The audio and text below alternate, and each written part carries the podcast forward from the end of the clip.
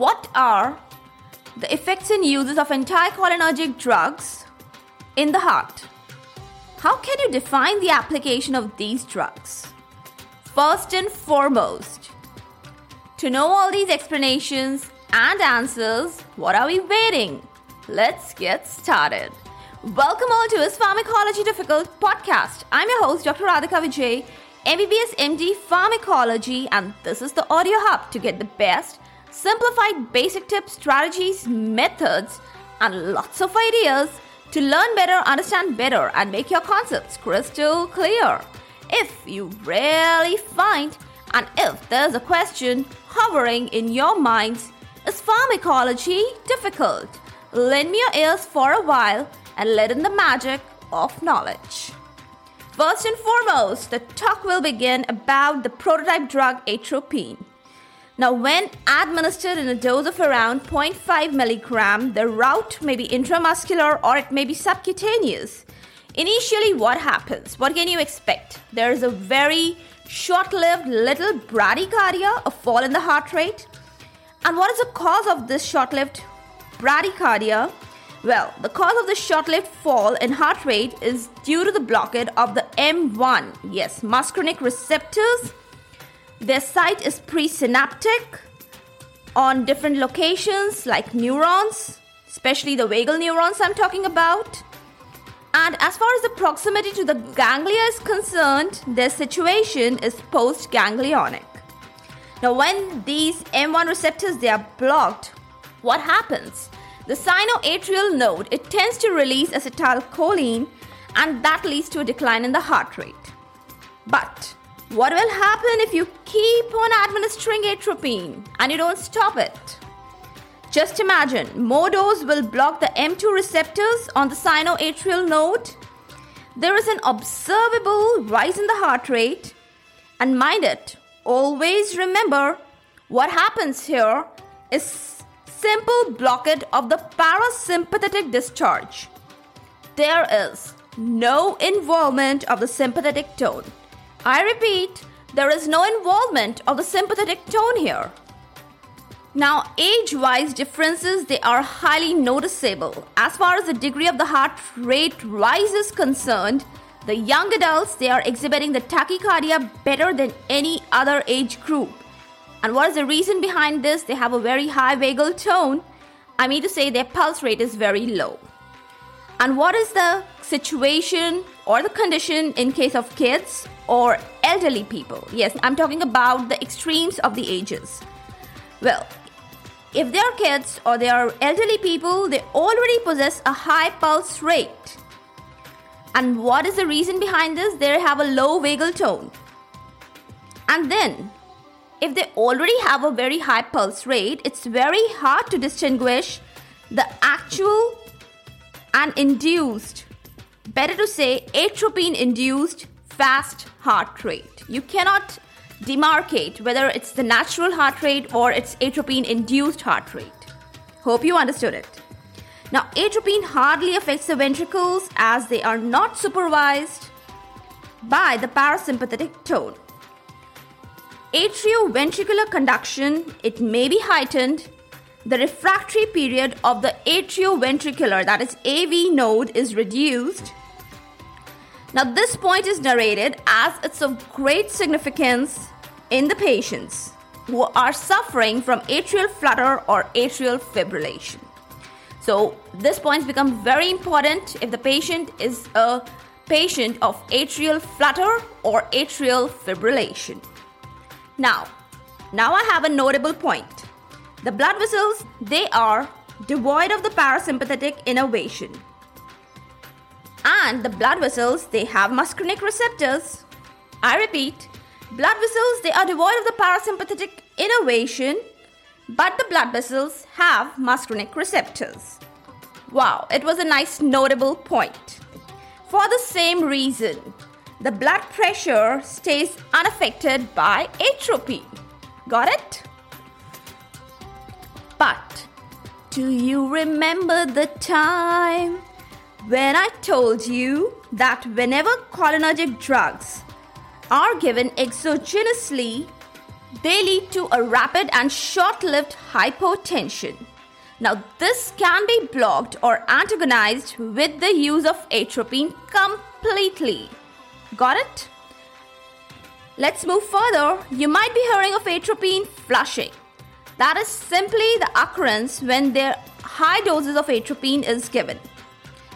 What happens actually is the high doses of atropine it dilates the facial skin blood vessels and that is either a consequence of the release of histamine. Another thing I want to mark telling at this moment is that atropine leads to vasodilatation of the blood vessels and that is a compensatory mechanism. And this compensatory mechanism in turns allows the heat radiation and it may result in fever. But in this particular type of fever, there is no sweating. So always remember in this fever, there is no sweating. This is especially known as the atropine induced fever. Hope you understood. The atropine is causing the vasodilatation of the blood vessels as a sort of a compensatory mechanism, and then heat radiation is allowed. That results in a sort of a fever that is known as atropine induced fever. And this atropine induced fever, it is also associated with the facial flushing because there is vasodilatation of the skin blood vessels of the face also. Well lit, well lit concept. Hope you got it. After a good gracious explanation, what do you expect? Of course, nothing but the applications or the uses of atropine revolving around the cardiovascular system. Let's put down in the bullet points.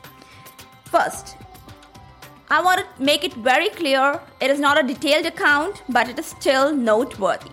The first point in conditions of asystole, when there is diminution of the reflex vagal tone in the heart, good enough atropine doses can pose some relief. Now, one bright example at this particular moment is during the cardiac catheterization when the contrast solutions they are injected. That is one of the examples. Another one I have for you example of this particular application. One another highly important state is of the heart block. And I'm talking about a kind of a second order heart block. Now this kind of a heart block is quite evident in the cases of toxicity of certain drugs like digitalis. Then what happens? The atropine is very useful to abolish the intensity of the block. One more application we got, another one. Another example in the conditions of myocardial infarction, there are concomitant states with the sinus bradycardia. Then, how to use atropine or what is its application? Let's get to know. Parenteral or intravenous atropine infusion is very risky. Mind it, it's very risky, but it may be a good choice of treatment. Now, now is the time to give you some more chunks of knowledge regarding this point. The underlying explanation of this risky thing that I told you lies in the fact that whenever you administer parenteral or intravenous atropine, if it's a low dose, it may result in bradycardia. And if there is a bradycardia, it adds up, it accentuates the block and the great fall in the blood pressure. But that is one situation. But if there's a opposite side, that is there's a high dose, it results in tachycardia. And that leads to increased oxygen demands that may actually accentuate or add up to the infarct. So a very close monitoring is required while you are giving parenteral atropine. Neither the dose should be very high nor it should be very low. It should be the adequate required dose. Got it?